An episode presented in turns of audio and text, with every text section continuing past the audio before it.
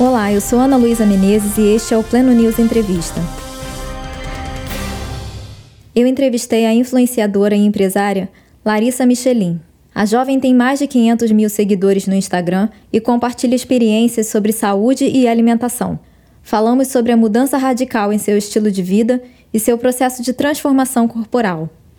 Larissa, conta pra gente como você começou a mudar os seus hábitos alimentares. Mudei em 2010, né? Já faz 10 anos, porém foi um processo, né? Até eu aprender mesmo como é que eu deveria me alimentar e chegar no, no equilíbrio. Mas meu foco era ganho de massa porque eu sempre fui bem magrinha. O que te fez reavaliar o modo como você estava vivendo? Uh, a insatisfação. A insatisfação com, com o corpo. E aí a consequência, claro, né? Eu quis primeiramente mudar por causa do corpo, mas eu, a saúde que mudou foi totalmente. Então foi um brinde ali muito, muito positivo.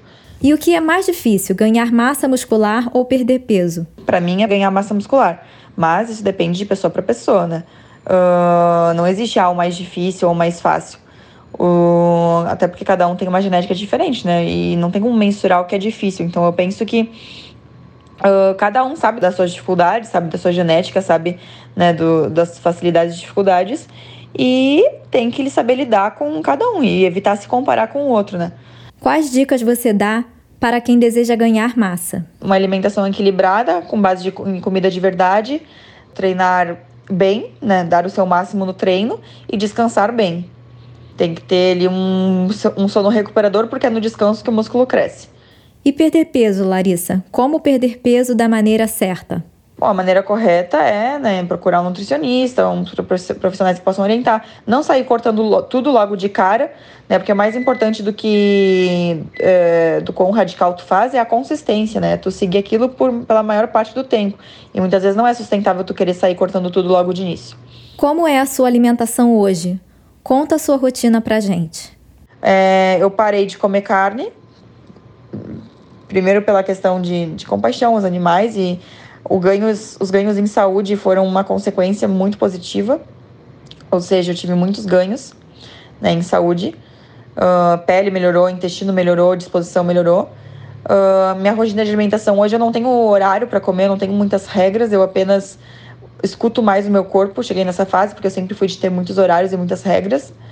Uh, eu treino yoga todos os dias e faço musculação quatro vezes por semana. Você se priva muito? Como manter o equilíbrio? Se dando direito às vezes de comer alguma coisa fora, né? Não se privando de momentos sociais. Ah, um dia comeu algo muito pesado, no outro, tipo pizza, alimentos gordurosos, no dia seguinte ele equilibra com uma salada, toma um suco detox, né? Isso é equilíbrio, a pessoa tem que ouvir o corpo também. Você tem mais de 500 mil seguidores. Como se sente influenciando pessoas? Eu me sinto muito bem, mas ao mesmo tempo tem que ter muito cuidado, porque tudo que a gente fala hoje, as pessoas. É levam a sério, né? Então, às vezes, até às vezes falo coisa brincando e as, tem meninas que, nossa, é sério? Ah, vou fazer, vou fazer isso, então vou seguir isso. Quando é uma brincadeira, então tem que ter bastante cuidado com, as, com a influência, mas eu saber que posso influenciar e impactar positivamente a vida das pessoas me deixa muito bem. Nas redes sociais, você fala muito sobre o poder da mente. Como as emoções influenciam as decisões? Como controlar o próprio pensamento? Uh, as emoções influenciam muito, né? Porque porque as emoções, toda a maior parte das nossas emoções moram na nossa mente inconsciente, que representa 95%. Né? Apenas 5% da nossa mente é consciente. Então, o que, que isso quer dizer? Muitas vezes a gente quer alguma coisa, ah, eu quero abrir meu próprio negócio, mas na mente inconsciente mora o medo. Mora o medo, o medo do julgamento, o medo da, é, de dar errado, uh, sei lá, várias emoções assim, bloqueios. E aí acontece que essas emoções negativas travam a pessoa na hora que ela quer abrir um negócio, na hora que ela quer, sei lá, dar um passo para mudar a vida dela. Então, a grande questão é entender, né, da, como que a gente, da onde que surgiram essas emoções, foi algum trauma, se foi essa é uma negatividade, a pessoa costuma afirmar coisas negativas né, durante o dia, ela afirma que não é capaz, quanto mais ela afirma que não é capaz, quanto mais ela afirma que, é, que pode dar errado, que tem medo, essas, isso vai se tornando uma verdade para a mente inconsciente, até que vai se vai, vai acumulando emoções negativas. Então, então, isso que acontece. Como controlar o próprio pensamento? A gente não tem total controle sobre o nosso pensamento, né? Porque a gente tem milhões de pensamentos ao longo do dia. Muitas vezes a gente pensa coisa que a gente não quer. mas a gente pode uh, evitar, né? Uh, a gente pode cuidar com o que entra, gente. Eu até já fiz um vídeo pro YouTube, como cuidar com o lixo mental que entra na mente, né? Então, assim como a gente cuida do nosso corpo, tudo que a gente ingere né, na alimentação, a gente também tem que cuidar da nossa mente. E não deixar entrar coisas ruins, porque isso vai afetar nos nossos pensamentos. Ou seja, a pessoa que vive assistindo noticiário, coisas pesadas, é, convive com pessoas negativas, isso vai, vai entrando na mente dela.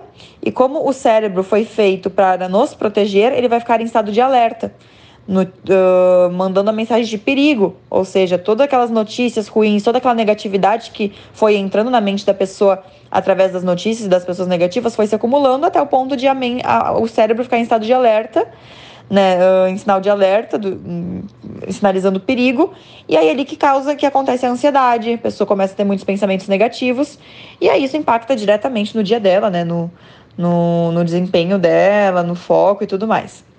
Esse controle da mente pode ajudar a superar medos e traumas? Dependendo do medo e do trauma, a pessoa tem que procurar um profissional, né, um psicólogo, um psiquiatra, enfim. Mas há muitos medos e, e traumas, muitos medos assim que vive, que é ilusório, né? O medo é uma ilusão, que a gente acaba se identificando tanto com o medo a ponto de nos sentirmos uma pessoa medrosa.